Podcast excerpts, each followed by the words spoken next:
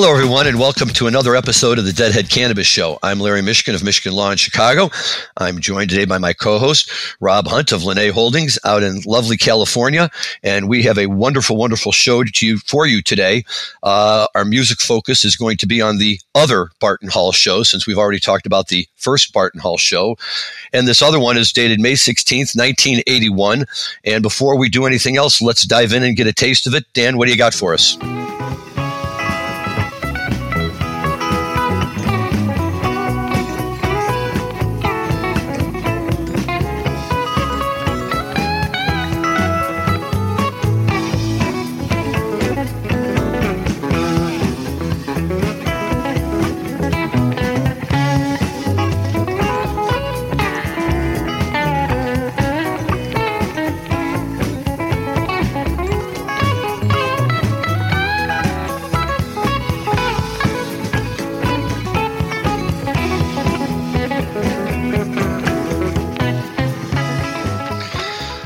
Okay, Rob. So let's get to the bottom of this right away. I know why you picked that tune to start the show off. You and Bleetstein got on the phone and said, let's pit Mishkin for having that stupid opinion on it a few weeks ago. Am I right? That's so funny, but no, you're not. Uh, I picked it because I don't think there's anything else from an '81 show that really typifies Garcia's style of playing like half half a beat faster than he did on a lot of other songs. Like whenever I think of '81 shows, I always think there's a little bit quicker. I think it start, started like when Brent joined in '79, and the next couple years were just things that used to be slowed down were just now clipping along, right? And that Brown Eyed, it's so clean, note for note clean of Garcia picking that uh, I figured I'd just start off with that one. But I totally forgot about the Bleats thing. I totally forgot your opinion of Brown Eyed. Uh, yeah, I. Yeah, well, I'm, I'm going to re- I'm just going to reframe that right now for the whole world. Okay, let me go back and say that I've always loved Brown Eyed Woman. It's a great tune. I've always enjoyed hearing it, and I think what I was trying to say is I'm not sure that I ever was at a show where I came out at the end of the night and said, "Wow, that Brown Eyed Woman was the." Song of the night, but it was always a very nice compliment to whatever they were playing, and I did enjoy hearing it. So let's just say it that way and forget the other one never happened. All right, we'll put it behind us. But uh, yeah, you bleach me, you bleached and whoever yeah. was listening that day. But I will say that you know we picked the show today because obviously you know we're, we're airing this on May sixteenth, and uh, you know I love eighty one. I think eighty one's an overlooked year. I think it doesn't get nearly as much credit as it should. At this point, Brent's you know pretty well settled into the band. Um, you know, I think that uh, when you think Barton Hall, everyone always thinks of just one show. I mean, it's five eight seventy seven sucks the oxygen out of the room for everything. I don't think people even realize they played Cornell again. They played Cornell a few times, but uh, but if you actually look at this eighty one show, it's solid top to bottom. It's just a, it's you know I think it was even put out as um as a disc as well. So you know it, it just doesn't get the credit and uh, and I don't understand why. It's not like it's one of those things that was never traded as a tape where everyone's like, oh yeah, but have you ever heard the '81 Barton Hall? And uh, so I wanted to give it a little bit of uh, love today. No, I think that's great, and you know, it is an excellent show. I have listened to it before, but I would agree with you uh, that you know when you have when you're the location of what you know many would consider, and we've talked about that too. Uh, you know, the greatest Grateful Dead show of all time. Uh, any other show that gets played in that venue, whether fair or not, is going to necessarily get measured against that one. And, and in doing so, I would have to agree. I think this one holds up pretty well. But, but that's like saying that you should only listen to like twelve thirty one seventy eight from um, from Winterland, right? Right. There's so many other ridiculously sick Winterland shows that you know you say, okay, like it's just I only measure every other Winterland show against like you know the closing of right? I, I, agree, but I mean, and, and, I'm not the one who started the whole thing about uh, you know May 8th, 77 being the greatest show of all time, but it is a damn good show, and you know I, I think just because it, it has that kind of notoriety to it, you know, uh, in a good way, that people say, well, boy, Barton Hall. And you're right. The first thing we go to is 77. But in doing so, uh, a lot of good shows get lost along the way. And, you know, hey, that's our job to make sure that our listeners and everyone else out there don't forget about them. Definitely. Definitely. So I think we'll, uh, we'll be talking about that one a bit more over the next, um, next bit of time. But, you know, in, in, the interim, we're really lucky today. So we've got a great guest. We've got uh, Stacy Smith who's joining us. Stacy is a, a longtime Grateful Dead fan. Um, who grew up in the Bay Area, and uh, we'll let her tell a little bit of her story about growing up up there. But she is uh, an Atherton, California gal who has uh, seen a, a, ton of shows and has now migrated her way back to the uh, the Northeast and is a cannabis cultivator and has her own um, media company called Stranger Stopping Strangers. So you know, obviously a big Scarlet fan as well.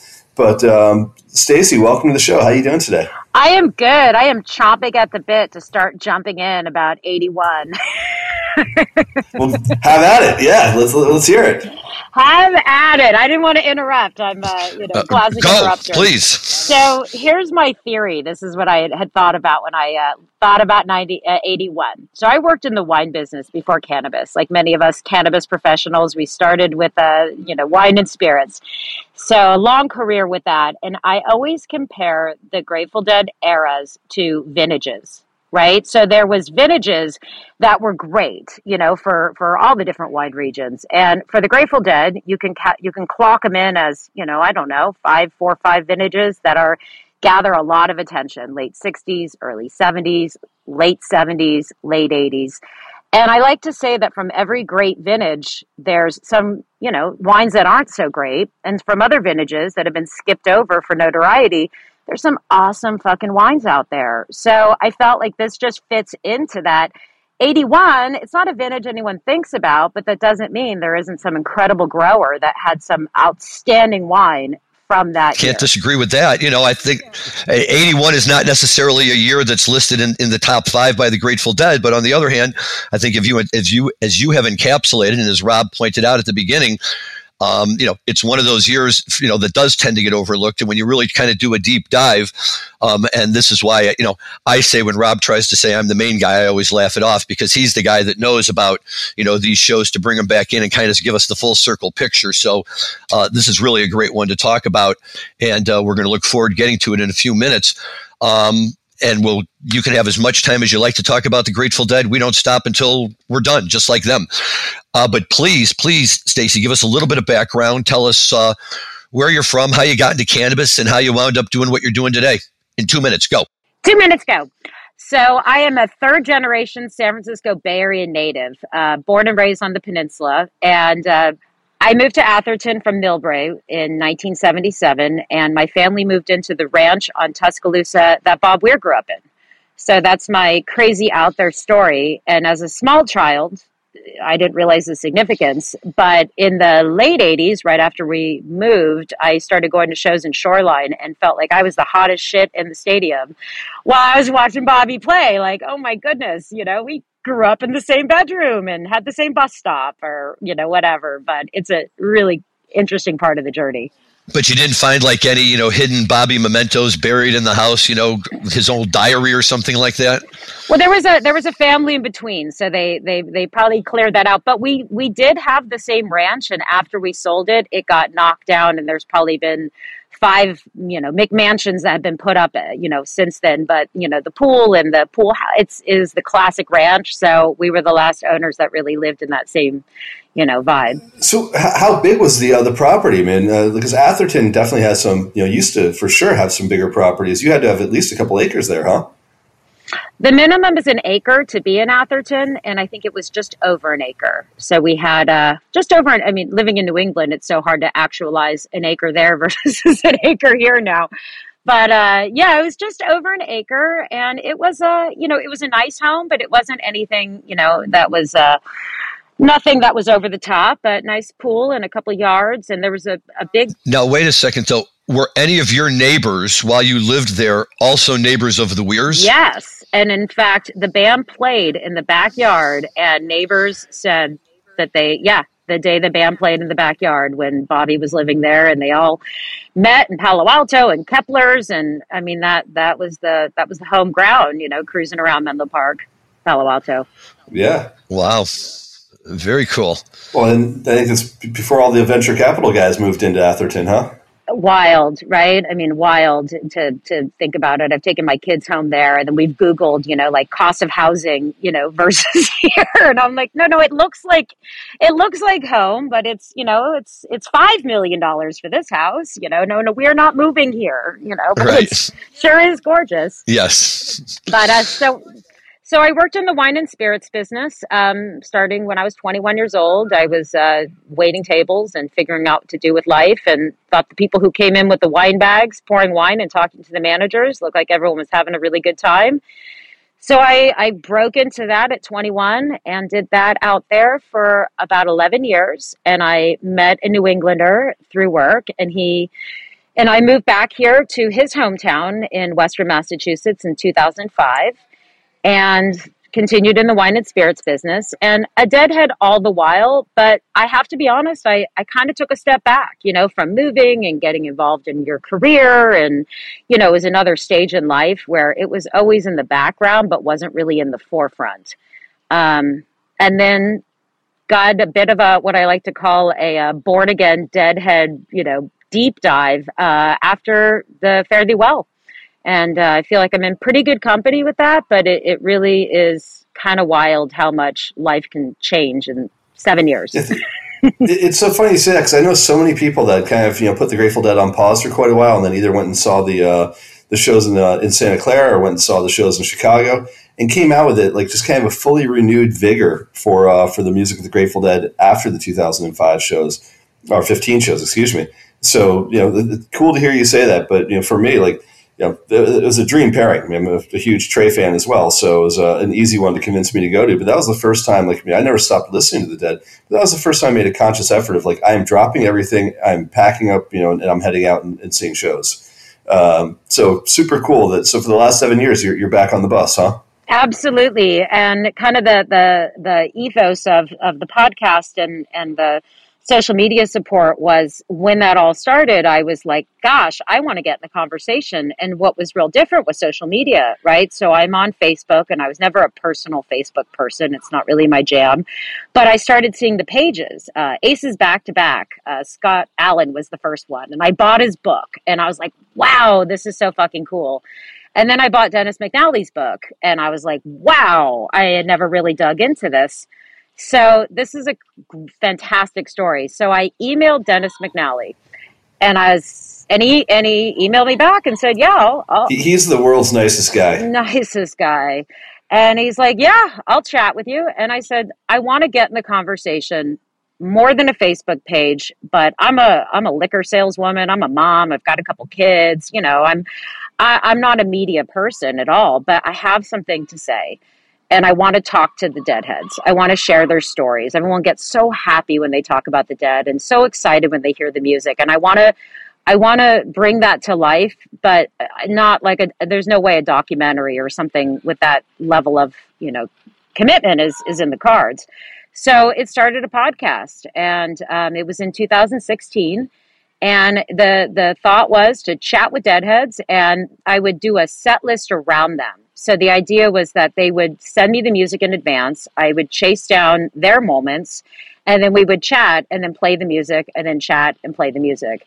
And that was that's that's pretty much it. So it was just a basement chat with, you know, people I met on Twitter and then it went into meeting more Grateful Dead family members and um, stayed in touch with Dennis and Susana was on it and Geraldine was on it. And, you know, it morphed into different things. But I loved just going back to that deadhead that, you know, you parked next to and you, you know, you went inside and you did boogied next to and you had no idea that you'd ever meet again. And just hearing those stories just from the from the crowd from the people is is like the best for me. Right. And, and then a week later you walk into a completely different arena and they're still sitting right next to you and you're like how the hell did that happen? So totally. yeah. magic. You again. Yeah magic. It's the magic of the dead. So I, I loved being able to bring a voice to to them and the young people too. I had a quite a few episodes that I call 21st century deadheads. And they were the kids that, you know, were the kids of kids or the kids that got turned on the same way I did through, you know, American Beauty or they saw further, you know, whatever their story is. Everybody's story is so special and unique. So, yeah. Well, except my kids. My kids got into it because for 10 years, every time we drove from Chicago to St. Louis, I made them listen to the Grateful Dead to the point where they got so sick of it, they didn't want anything to do with it. But a few years later, when they got old enough, you know, they remembered and they, I said, you know, listening to the Grateful Dead will never get you into trouble. And when you go to college and you're walking down the hall or people are walking down your hall and they hear you playing the Grateful Dead, the cool people will walk into your room. So, you know, just use it for that. And I think it's worked out well for them. Strangers stopping strangers. Oh ah, my god! That's right. From my, from your lips to the universe's ears, man. My kids are so over me, but we'll see what happens. We'll see what happens. But I'd love that. So, Stacy, I feel like we're missing some years here. If you were in Atherton and then you know took a, a job in the wine industry in your twenties, uh, in your teens, you obviously probably started seeing some shows on the peninsula. I think you told me your first show was 43088 or thereabouts at the Frost Amphitheater. Is that right? Absolutely. So my auntie Annie, my dad's sister, she graduated from high school in 69 in San Francisco. So she was the street kid, right? Like she everyone came to the park and she was there to to, to give them, you know, give them show them the ropes. Auntie Annie's pretzels in the airports? No, but yeah, Auntie Annie, my super special Auntie Annie. She's a, a, a just absolutely my spiritual, you know, leader, like amazing, amazing person in my life. And she, the first time I thought of the Grateful Dead when I was a kid, she played Ripple and said she wanted it at her funeral. So that was like the very first conversation. So the first show, I don't like, I'm a kid. I don't know what that means. Of course I do now. But my first show was with uh, Anne and her husband, and we went to Frost, and you know it was it was obviously local hometown, and kicked it off there with shows and then you know grew up going to shoreline and oakland coliseum and cal expo and civic center and you know the, the northern california run. Um, i was living in san mateo went to san mateo high school.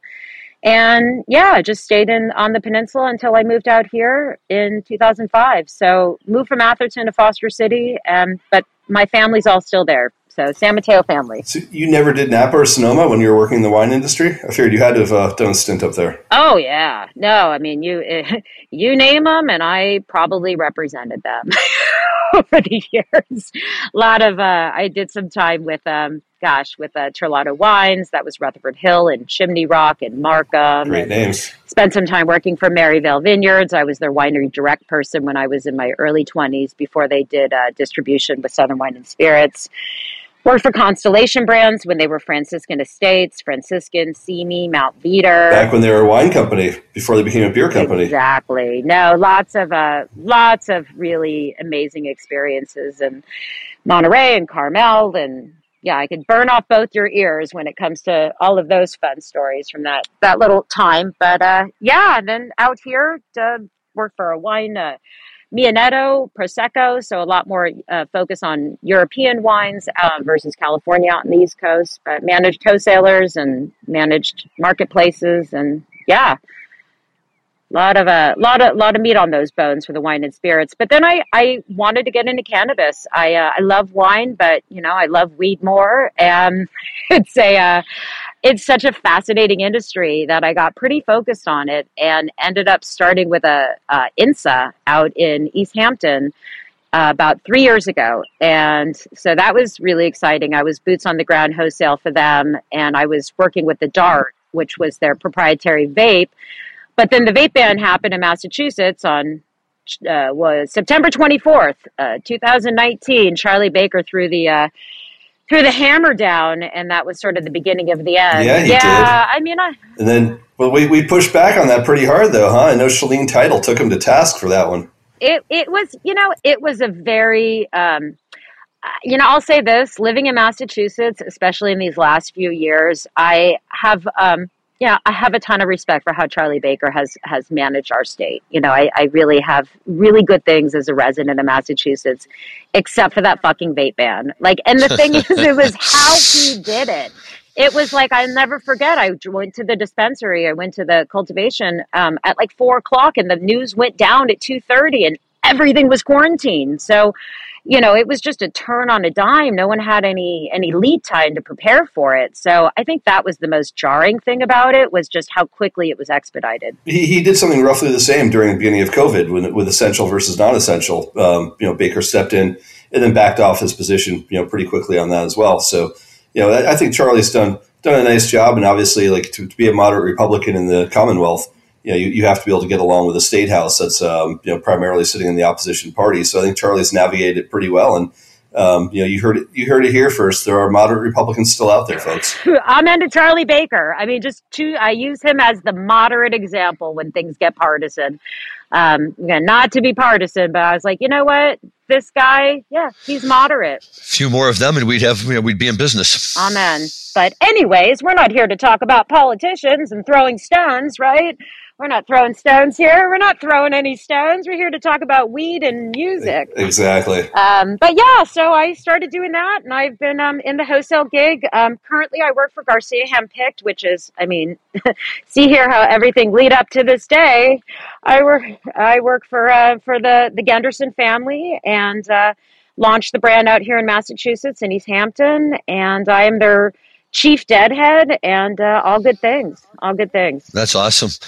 When the brand first came out in massachusetts my son lives in boston and i was out there visiting him and we you know they have a local dispensary but the local dispensary wasn't selling any of the garcia handpicked. And wherever they were selling it, it wasn't anywhere near where he was. So we never got around to getting it. But uh, I told him it's a good thing because this will give me lots of motivation to come back and visit you. You just have to find out where we can get this stuff. I, I've been lucky enough to be able to try it in my visits out to the West Coast, and it's you know, let's just put it like this: we don't have anything similar in Illinois, so I'm very happy to go out there and try that, and it helps that it's Garcia branded too. Yeah, it's it, it it's pretty rock star, and uh, they're phenomenal people. They're deadheads. They uh, they their background is in the wine and spirits business, and they're deadheads, and uh, it's really organic. So it's been a real pleasure. Cool. Excellent. And uh, I'm guessing that means you've gotten to spend some time cruising around in Bertha. I have, yeah. I uh, I, I have. Uh, we did the tour out here, and I got a little involved with the California tour. We brought Bertha to Haight Street and had a real good time with uh, Love on the Haight, and Guberman came and played, and we had uh, Bob Minkin and Susana Millman signing books and signed books for the bus, and it was it was all love. So yeah, it's it's been very cool. Now, did did you get to ride on the bus from the East Coast all the way out to the West Coast? That would be a fun cross country trip, I think. It'd be a lot. It was a lot. no, I uh, I just got to hop on and off the bus um, it, it, in between the wholesale gig. But uh, yeah, no, it was really special, and uh, yeah, all, all, good things. Wonderful. Well, I'm you know look, if there's going to be you know a brand in the you know a celebrity brand in the marijuana industry, it's certainly going to be a Garcia brand, I think. You know, and you're you're dealing with a, a dedicated customer base who will buy anything that he puts his name on, let alone something that you know ninety percent of them probably enjoy uh, to one degree or another. So uh, that's very exciting stuff. Um, and, and, but tell us a little bit about the Strangers Stopping Strangers and, and you know where it's gone. Um, you know, and, and for instance, what's the best story you think you've heard so far? Oh my goodness, that's like asking the best song, right? what's your favorite? Come on, Larry. There's there's no there's no favorites. They're all our our children. Well, not a favorite, but one that like you know really moved you, maybe you know in a way that you know you hadn't anticipated, or you know was really just kind of like, wow, that's a very cool story type. You know, it's it's hard to articulate at the time. I have to say, in retrospect, uh, emotionally for me, probably the most special one is Geraldine Brandalize. She was uh, it was the Jerry's uh, birthday. It was the 75th birthday.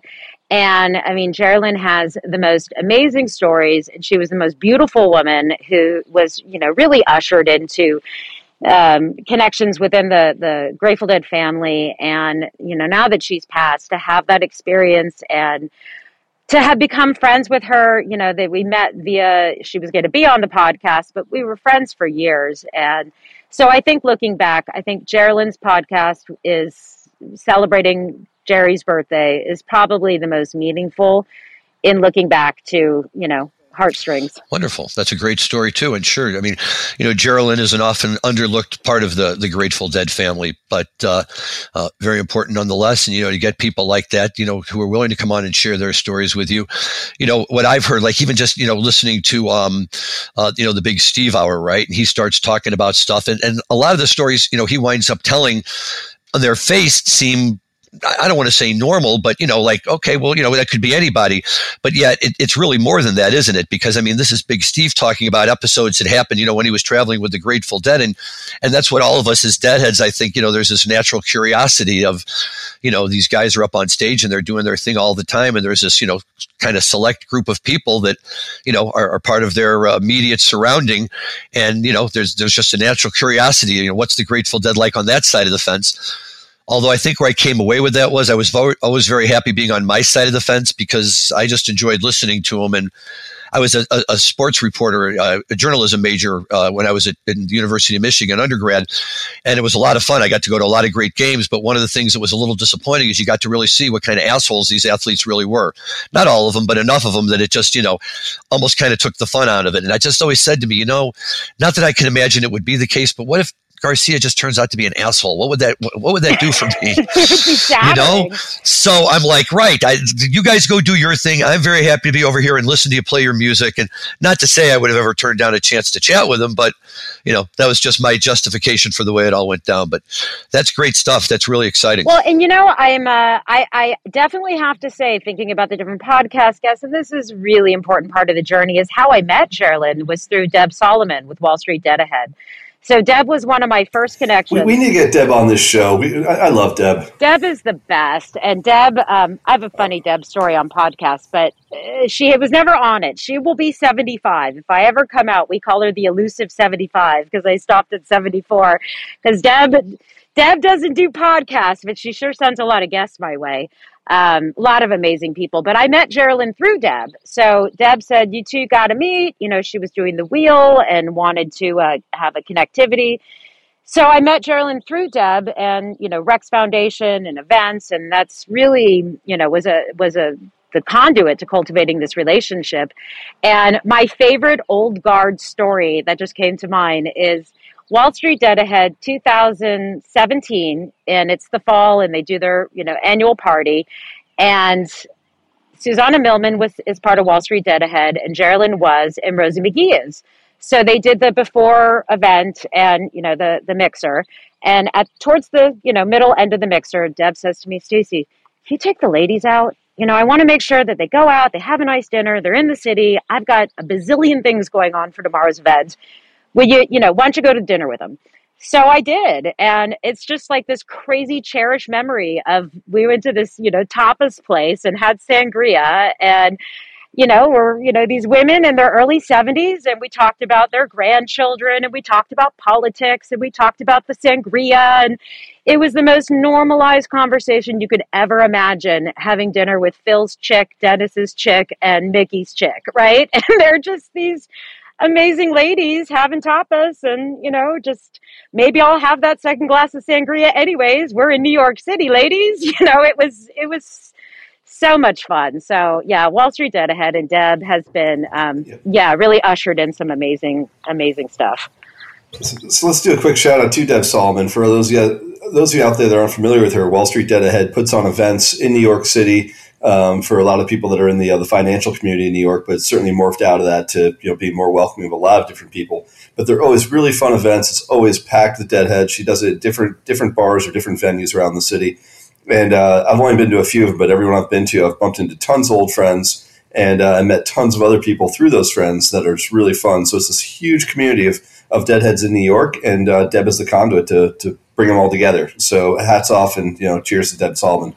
She's amazing, and she's um, and I'll just kind of throw in for them now. Like she's been doing these really amazing networking events via Zoom. You know, acclimating to to our current world, and um, it is just you know keeping the momentum going with deadheads mixing with other deadheads to to come to the table with you know what their focus is and what um, how people can help one another you know just it's really beautiful that's very cool and and one of the things that i, I like about your project is that you know it's always great to get you know people like that on because they obviously bring a level you know of insight and uh, and whatever that that the average deadhead might not have. But what always amazes me is when when those types of people are telling their stories, they they they sound you know very normal. It's not like they're doing anything that much more out of the ordinary than the rest of us. It's just who they're doing it with that kind of you know really makes it interesting. And and on the flip side of that you know i found you know like say you know sitting down and talking to the deadhead sitting next to you you hear amazing stories from people who just you know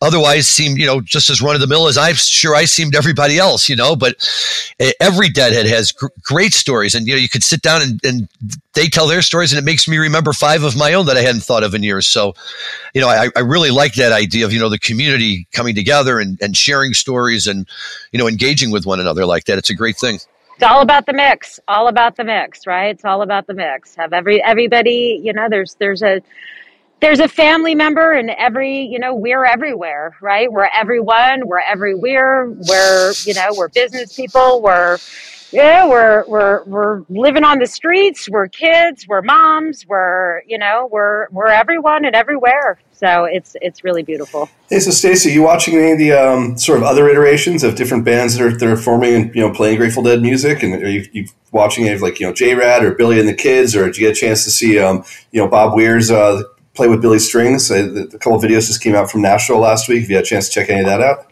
I have tremendous. I uh, I saw that we're going to dig into a little bit of the uh, the Franklin's the Help Slip Frank.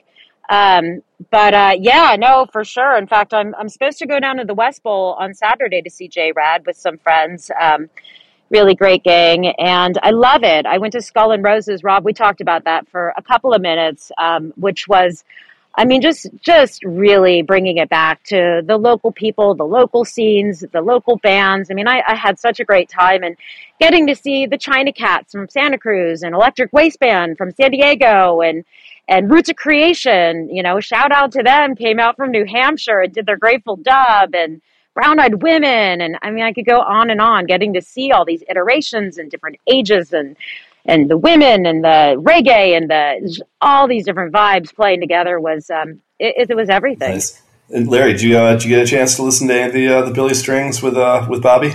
Oh yeah, I went in and listened to the clip you sent, and then just kept listening. Well, maybe uh, Dan, do you want to cue that up and uh, play a little bit of that for us right now?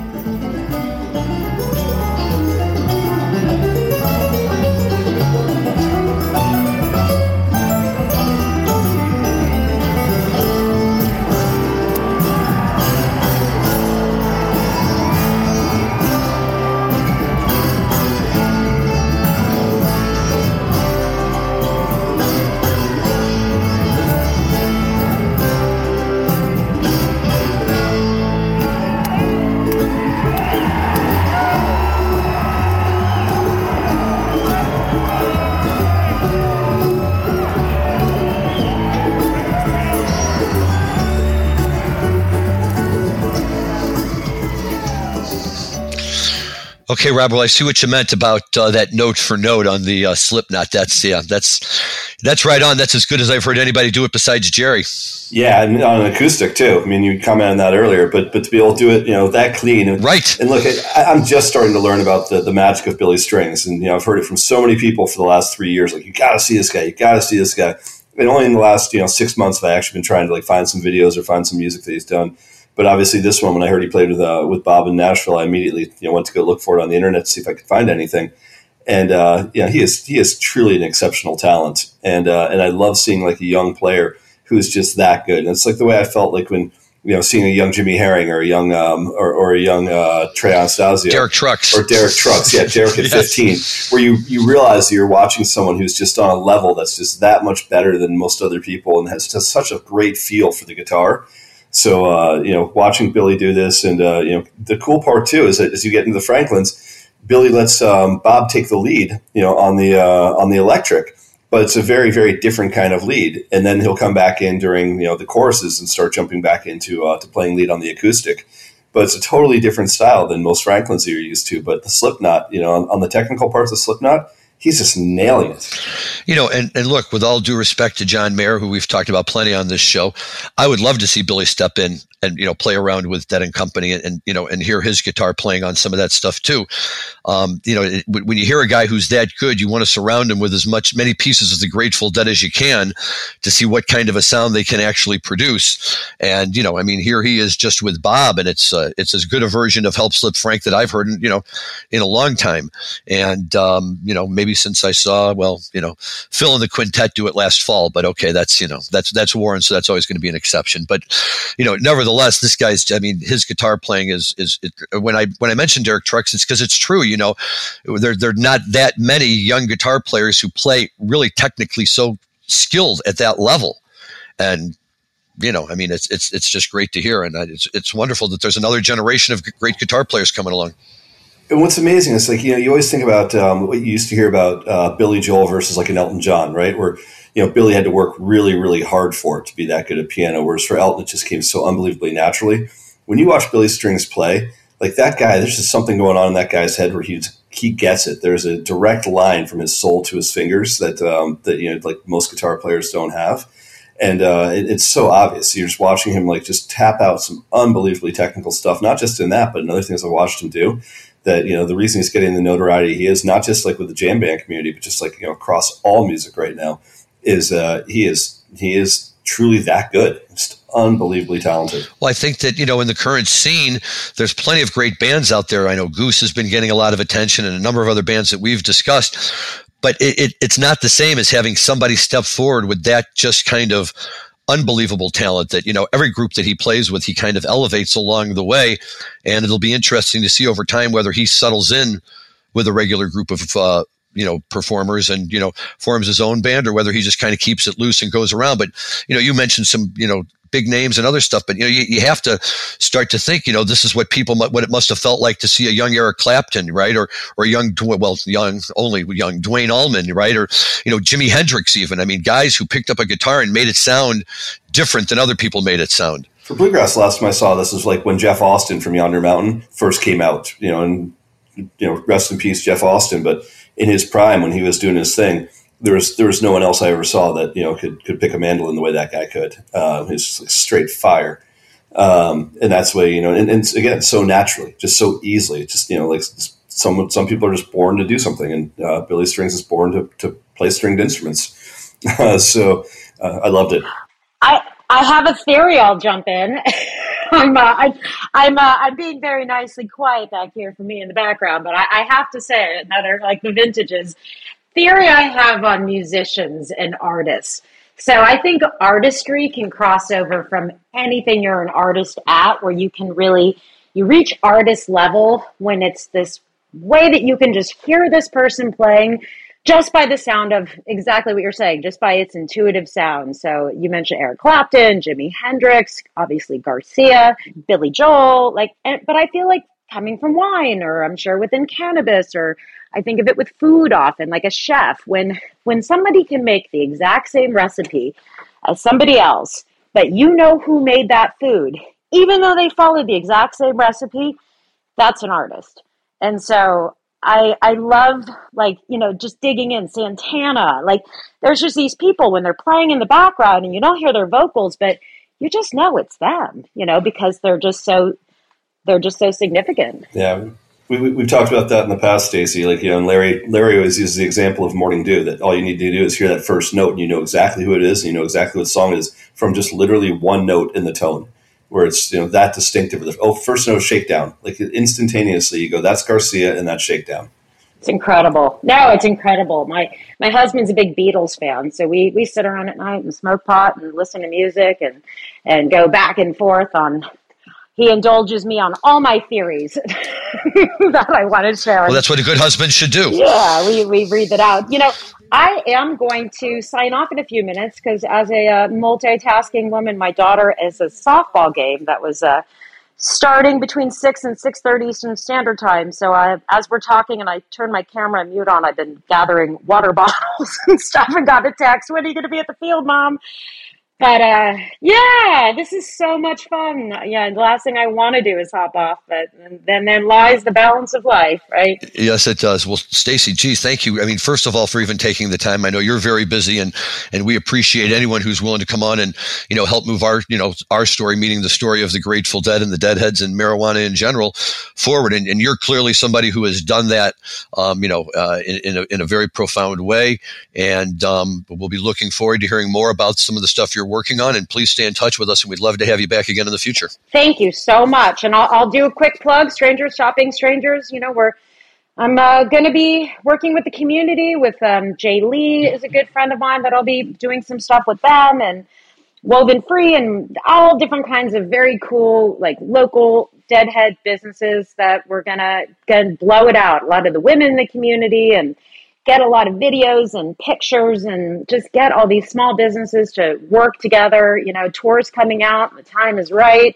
We're dancing in the streets and strangers shopping strangers' intentions is to be there and film it and share it and just get everybody uh, up shaking their bones together. Well, we'll look for you at Wrigley Field this summer. I'll be there. Yeah. And, and Stacy, before I let you go, because uh, I never get to do this, and this is so much fun to be able to do, tell us about our guest for next week. Oh, so speaking of community and work and social media and all that good stuff, so you are going to have the most awesome guest next week. Uh, Dave Ellison, Wall Street Dead ahead. Met him through Deb. Got to throw that out. And Deb said, You two have to meet. A wonderful guy. I mean, he is just this enthusiastic, crazy rabbit hole deadhead that has I mean, doing social media for somebody with that kind of content is ridiculous. And uh, yeah, I can't wait for you to meet him. Very involved with cannabis and and uh, was in the Toronto Star for the 420. And I mean, just the most gorgeous location, knowledgeable guy and just so much fun. I mean, just he and I speak in lyrics. So my husband says, You're going to be the one talking to Dave because he's texting me these lyrics. And I don't know, you know, like, that's you, baby. We'll talk about hockey. so he's, uh, but he's really incredible. I'm so excited you guys met. And um, I can't wait for you to, to dig in with him. He's got a lot of great, got a lot of great insights on, on all aspects. Excellent. Well, we will uh, do it and hope you'll be listening as well. And uh, you know, there'll be more great stories to share with all of our listeners.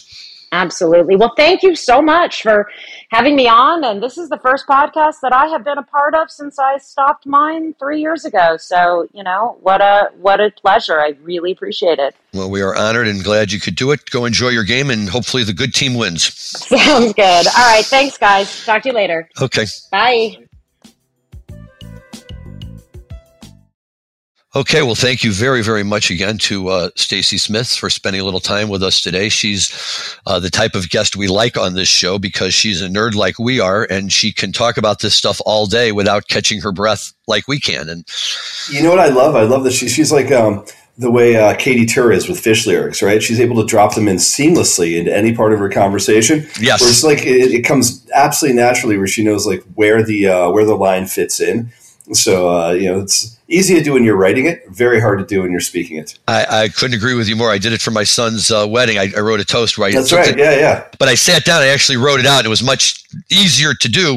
Um, yeah, it, uh, you really have. Uh, Bob Hoban is another one who's really good at that. Bob Hoban drops lyrics into his presentations all the time.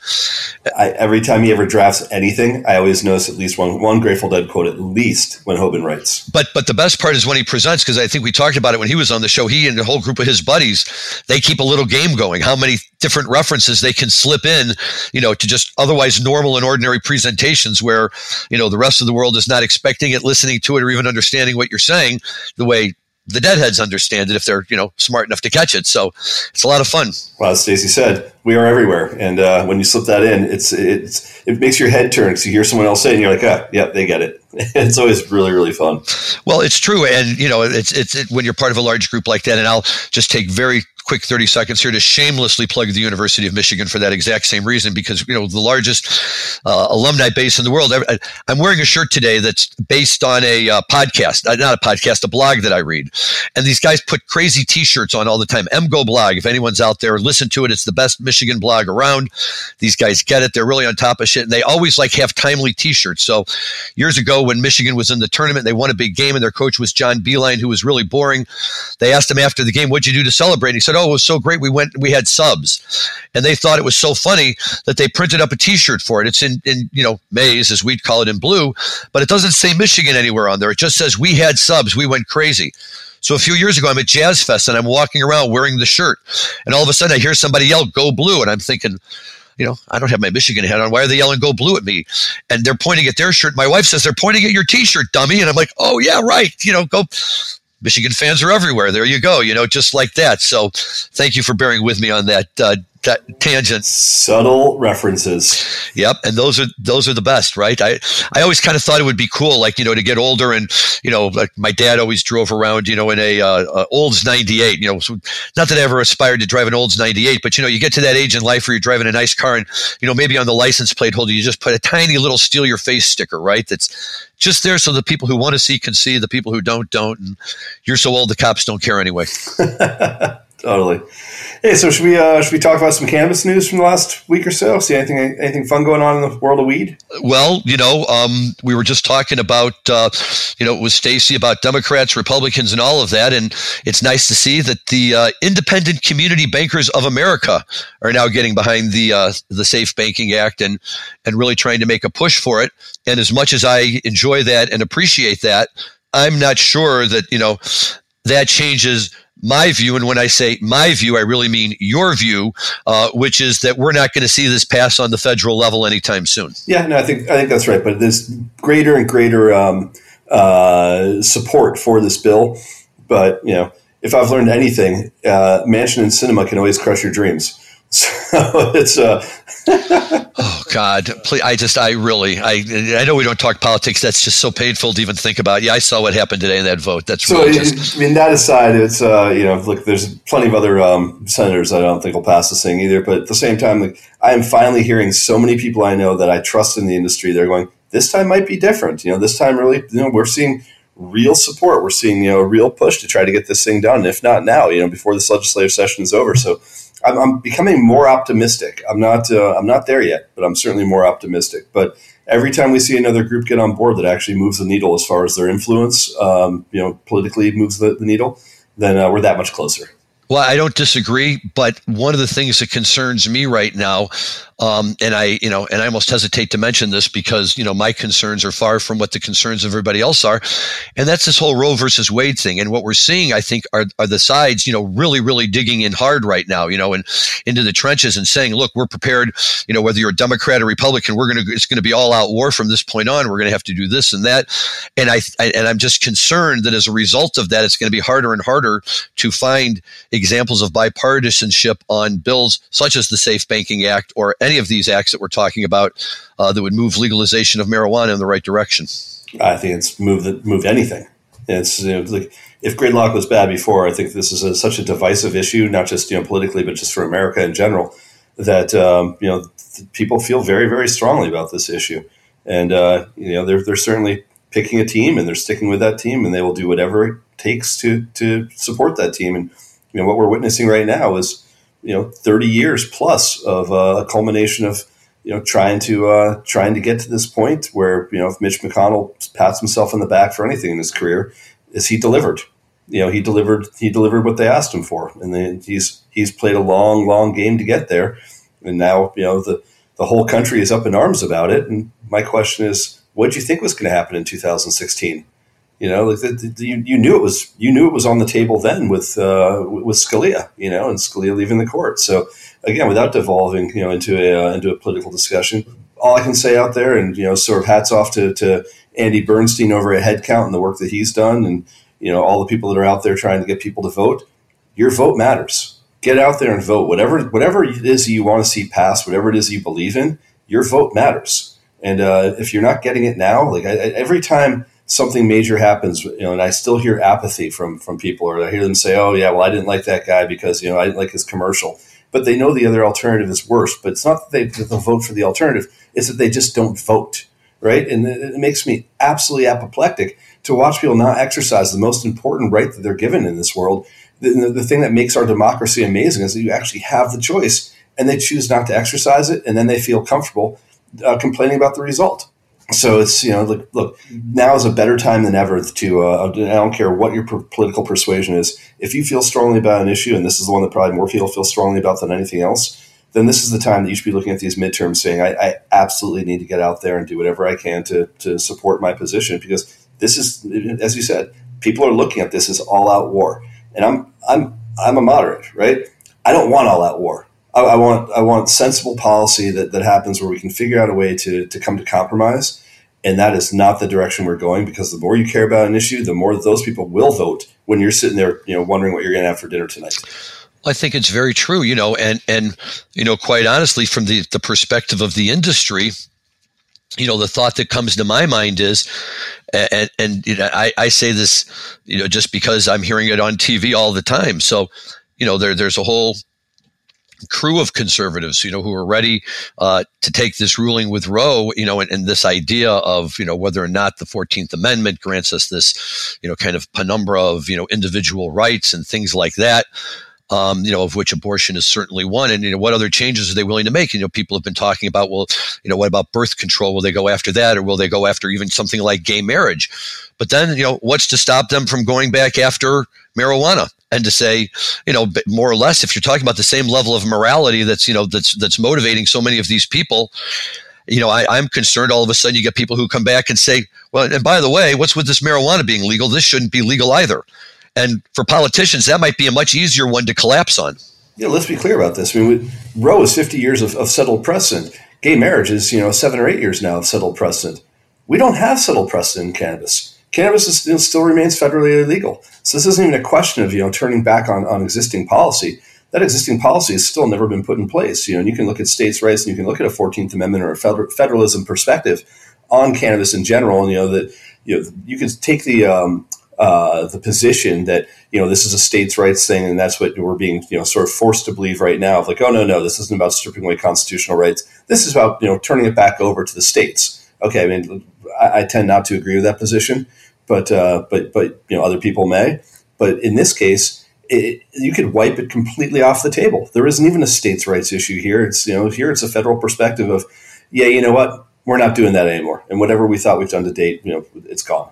But what if they go a step further, and what if they appoint a uh, an attorney general and say, "We want you to go after marijuana right now. You know, we don't care what the states have said. We think it's illegal, and as far as we're concerned, you can go in there and start busting them. Screw them." The fact of the matter is, they can do it very, very easily. And you know, I have this conversation with people all the time, and everyone's like, "No, we're too well entrenched." And my response is, you know, the, the industry is already very, very fragile. It's, um, you know, you look at most of the state markets and almost no one's making money. Uh, you know, so many uh, people have their hand in your pocket already, whether it's, you know, your municipality or whether it's the state or whether it's the federal government or whether it's, you know, forcing you to go through things that the illicit market doesn't have to do. But it's already, you know, very, very fragile. And even with that fragility, um, you know, you thinking, okay, well, at least we've got scale. All they've got to do is go after two or three of the biggest companies you know, they go after, you know, Curaleaf, GTI, and Trulieve and make examples of, of Kim Rivers, Ben Kovler, and Boris Jordan. This thing's over. You know, there, there isn't a single investor that, that, that, puts a dollar into the industry after that, and this thing collapses under its uh, under its own weight. So it's not like look. I think the likelihood of that happening is very remote, but I thought the likelihood of overturning 50 years of precedent was relatively remote as well. Right. If 50 years isn't enough to give you some confidence that the the framework within which you're operating is boy, after 50 years, it feels pretty much like it's permanent now. Then the next day, no, it's not. You know, how can you ever, you know, really get to that level of comfort? And, and certainly, you know, that uh, on, on, on one of Dan's other podcasts, MJ Bulls, is, you know, the financing of marijuana, these topics come up and get talked about all the time. And, you know, the, the, the elephant in the room always is the federal government, the fact that it's illegal. And, you know, would, you know, Jeff Sessions proved to be uniquely incompetent in terms of doing anything about anything. you know, notwithstanding all of his screaming and yelling about what he was going to do. But you know, uh, a guy like Chris Christie, or, or you know, somebody who's you know similarly motivated, could step in and really do something. That, that's exactly right. I mean, people underestimate, you know, the position that Chris Christie took against cannabis and, and very vocally took against cannabis you know, that guy was a, a, hair away from being the AG. You know, it could have gone either way. But for you know uh, Kushner's position on dislike of Christie, Christie would have been our attorney general. So it's uh, you know it, that could happen. It could happen very very quickly. And so you know, again, it just it, it says to me, get out there and vote. If you care about cannabis issues, get out there and vote. If you care about any other issues, get out there and vote. Um, because you know Congress will take will take positions that you may not like. Uh, speaking of which, our, our next thing we were going to discuss is you know Congress is now being asked by major business to uh, to to really step in on, and deal with trademark issues that are happening in the cannabis world, and we've seen it for you know many years now, where people come out with brands and come out with products that are very very similar or you know kind of rip off names of existing brands, but you know, if there's one thing we know about uh, about Congress, and mostly on both sides of the aisles, they're you know relatively pro business and they're very much in support of protecting intellectual property rights. So, you know, I'm curious to see what. Except Walt Disney's. Yeah, exactly. That's exactly right. You know, currently, yeah. But do we think that you know we're going to see more enforcement? You know, coming out where it's you know enforcement actions might not be on the greater industry, but it might be on very specific parts of the industry for for infringement. And I wouldn't be surprised if we do. Well, I'll tell you. To me, there's there's two different things going on here. Number one, it's a shame that the cannabis industry still, for the most part, you cannot. Well, on the marijuana side, you still can't really get trademarks. Uh, certainly nothing that's enforceable. And until we have trademarks, every strain they sell in any dispensary anywhere is, you know, a, a, a who's who's best guess of what it really is. And I don't care that you're calling it Blue Dream. How the hell do I know, right? If I buy a Big Mac at any McDonald's, I know it's two all beef patty, special sauce, lettuce, cheese, blah blah blah. It's, that's what it's going to be, but it's not the same. And until we, you know, nobody's going to make the investment to take their strain of Blue Dream around the country until they know that they can trademark that name and, and you know, really have some ownership with it. And so that that's one issue. But the other issue that I was kind of gathering uh, from this article is the Gorilla Glue problem right? The strain of marijuana right. that adopts the name Gorilla Glue or Girl Scout cookies or right and i think that those groups are pushing back very hard and i have to tell you i don't blame them I don't yep. right? You know i mean it's funny and we can all kind of laugh about it on, on, the cannabis side but i could easily see where a group like the girl scouts once they have nothing to do with cannabis on any level whatsoever and doesn't want to be referenced by them in any way and they should have a right to say it's pretty off brand right you know keep us out of this you know notwithstanding the fact that we have girl scouts who set up outside dispensaries to sell their cookies which i just give them a thumbs up for. Um, you know right it, it, if, if a company has gone out and and you know uh, spent the time and the money and, and, the political capital or whatever you have to do to build up a, a brand name, uh, you know, to be able to just step in and tie it into the marijuana industry and say, well, the hell with that, I'm going to make some money doing it look, if you get away with it, fine. If the company has a sense of humor, great. But if they object, you got to be prepared to stop.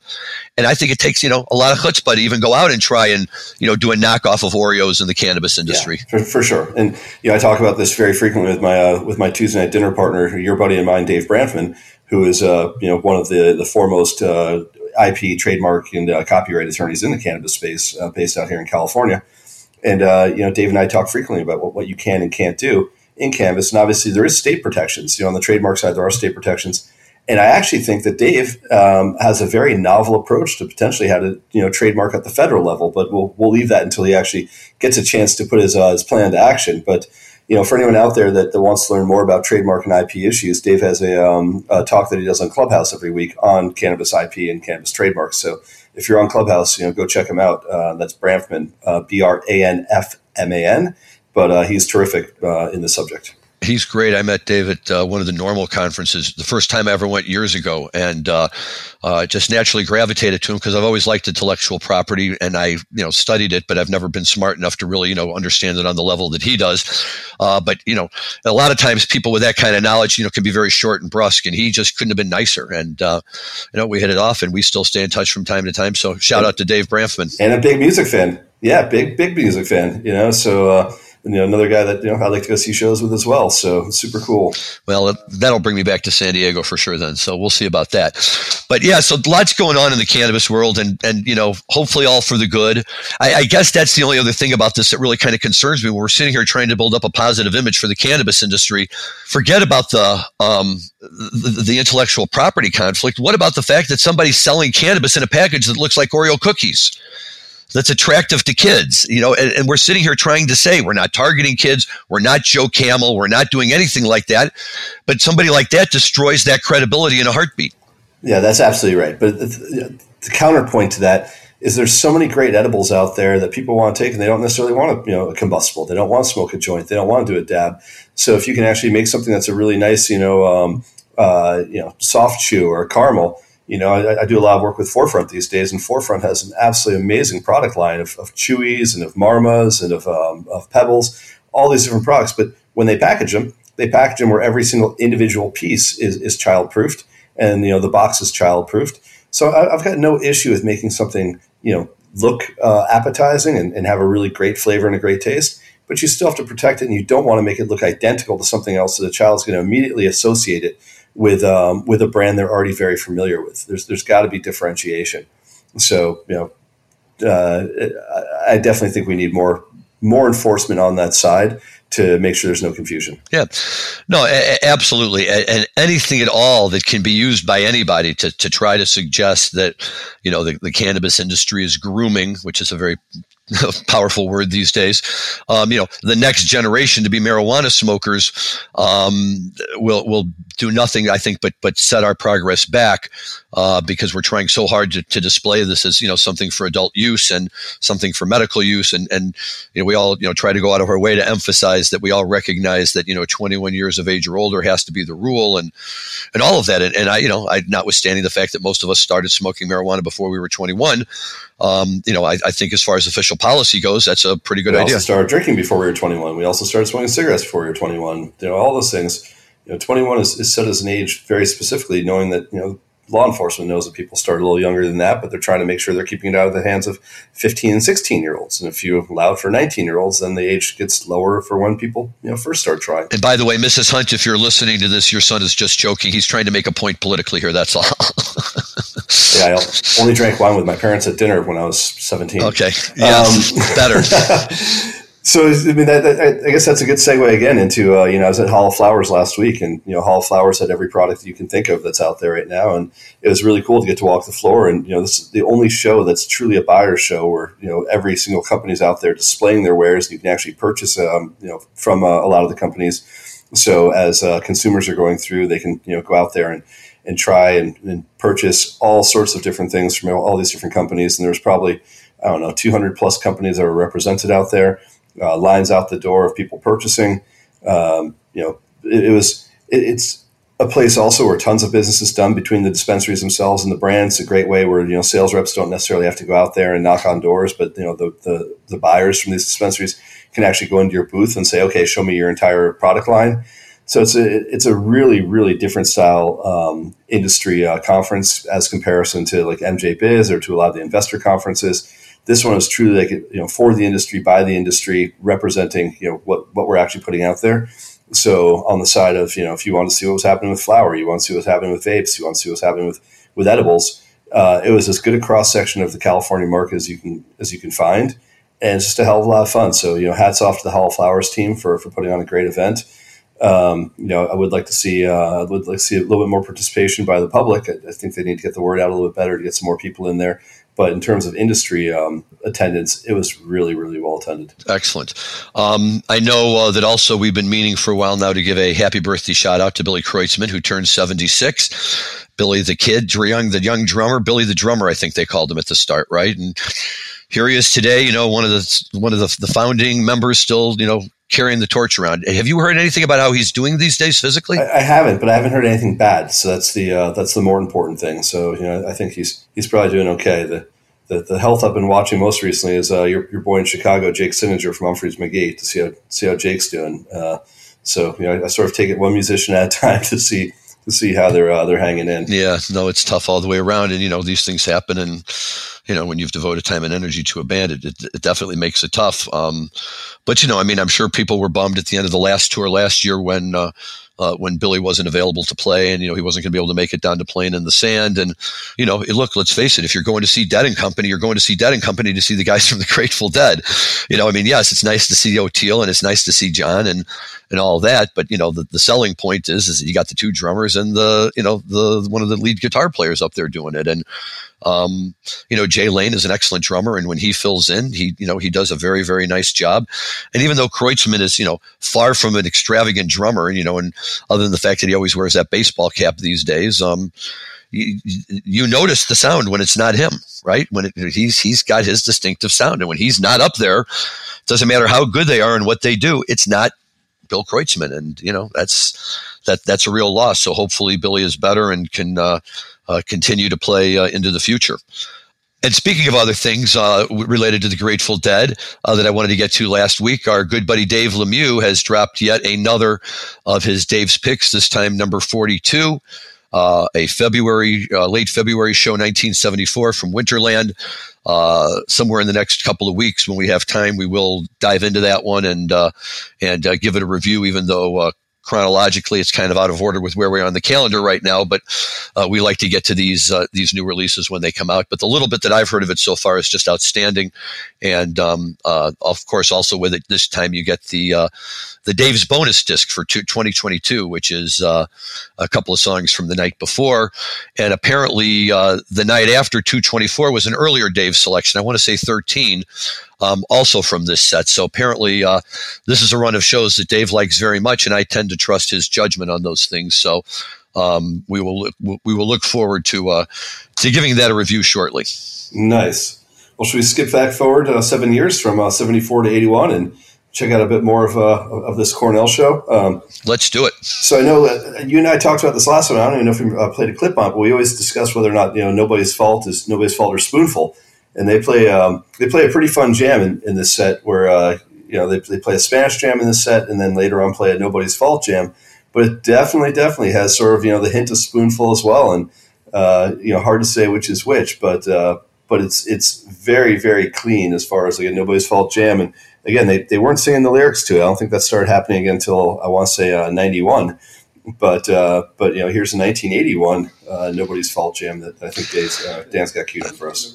Uh, well, I'm going to say nobody's fault, but only because I know because you know it's written in front of me. But I could easily see where if I was at the show and uh, you know caught up in the midst of all of it, um, it, it, might be difficult to make the call. And that's you know not unlike certain tunes, you know that, that come up and have a little bit similar sound to them. And you know you typically have to wait until either Jerry or Bobby walks up to the microphone, or in this case Jerry, and uh, well, no, that would be Bobby on Spoonful too. So yeah, you know, but you know, nobody's fault is a great tune. You know, we've talked about that uh, Kansas City show from September uh, third, nineteen eighty five, at the Starlight Theater that I happened to be at, uh, where they played a, an amazing version of it, and uh, it, it's a great song, and you know, an old Blind Willie Johnson tune from the you know the late nineteen twenties, you know, made famous again by Led Zeppelin uh, in the mid 1970s on their Presence album, which I always liked because it's that stupid shot of the nice couple having dinner with their family inside the yacht club or whatever. And I never really understood what that was all about, but it was a great album. And I remember listening to this tune on this album, but at the time, you know, not having the background on it to understand that it was any, I just figured it was another Led Zeppelin tune. Um, but you know, once you get to know what it's all about, it's uh, it's a great song, and, and Jerry really loved playing it. So uh, it's always nice to share any part of that uh, with or without the lyrics. So uh, good selection on that. And I guess we're at the point where we're probably running out of time here. So uh, maybe we'll just kind of in a second here skip to the final one. We do uh, have a great show next week with uh, Dave Ellison of the Scarlet Fire Dispensary uh, coming on to join us. And um, we're excited for that. Uh, please tune in then. I think we're going to, for our music, rather than necessarily talking about any single show, Bob and Rob and I are going to sit there and throw in our uh, our favorite uh, versions of Scarlet Fire, and maybe Dave will be kind enough to hit us with one too, and we can sit there and go through that combination, which is certainly uh, since its inception in the uh, mid to late 1970s, the combination of those tunes uh, has has risen to the top of most Deadheads' favorite song combinations, right up there with Help Slip Frank and China Rider and some of the others. But Scarlet Fire kind of tends to stand out on its own. So um, I know we've got our work cut out for us on that one, Rob. Just figuring out which ones we like. We do, and then the following week for our listeners, we've got uh, Todd McCormick coming on, who's one of the best known you know genetics guys in cannabis. Uh, Todd McCormick Seeds. Uh, most people know him because he's kind of the person that they kept the flame alive for Jack Herer. Um, you know, it's been in the space for years and years, big deadhead, and uh, lots of fun stories. I've had a chance to do uh, a couple things with Todd in the past, and I'm super fired up that he wanted to come on the podcast. So I think we've got him in two weeks. So we've got uh, we've got some good stuff uh, lined up, and um, uh, our buddy uh, David Gans just uh, introduced me to Terry Hegarty yesterday, and so I think Terry's Terry's going to hopefully come on the show with us soon. So I've got to reach back out to him, but you know, shout out and say thank you to David Gans for making the connection and unsolicited saying, hey Rob, you know, this is a person that you should definitely try to get on your show and so hopefully we can do that. And, uh, you know, we've got lots of other stuff coming up. So um, that's it for me for, for this week and always a, a good time. And that was thank you to Stacy Smith for coming on and thank you for Stacy Smith for getting Dave Ellison for us next week. But, um, but, you know, I really feel that we're getting some great guests right now, and it's making our lives that much easier, Larry, and that much more fun. Absolutely, Rob. Couldn't agree with you more. Uh, we're going to go out with uh, Dan treating us to the lovely strains of the Grateful Dead playing Althea uh, from the show uh, in Barton Hall in May 1981. Um, as usual, it's a it's a killer version of Althea, as, as Garcia tends to do. And as we head out, I just want to shoot out a message to those uh, two kids who were sitting behind me uh, in um, Folsom Field a few years ago at Dead and Company. Uh, and as the Dead started, uh, Dead and Company started to play Althea, and they were raving about it because they know it's John Mayer's favorite tune. And one of the guys finally said, "I think he plays it better than Garcia." dude, listen to this version right now and then reconsider that position. God love you. Thank you to all. Thanks to Stacy Smith and to Rob. Thanks to our producer, Dan Humiston. Uh, we will talk to you guys next week. Be good, stay safe, and enjoy your cannabis responsibly. About and and forgetting the love we bring.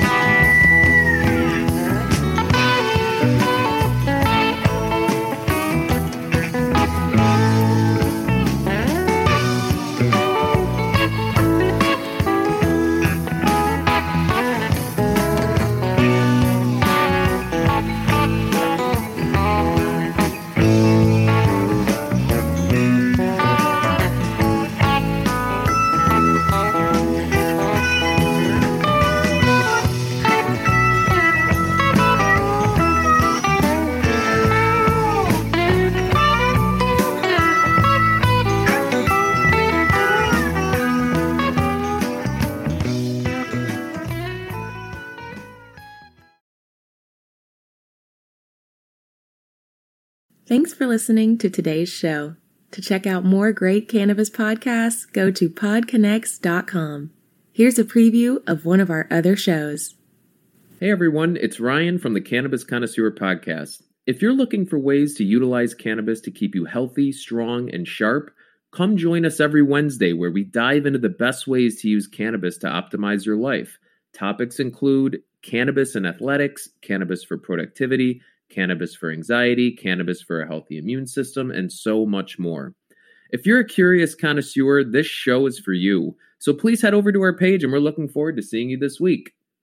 Bye.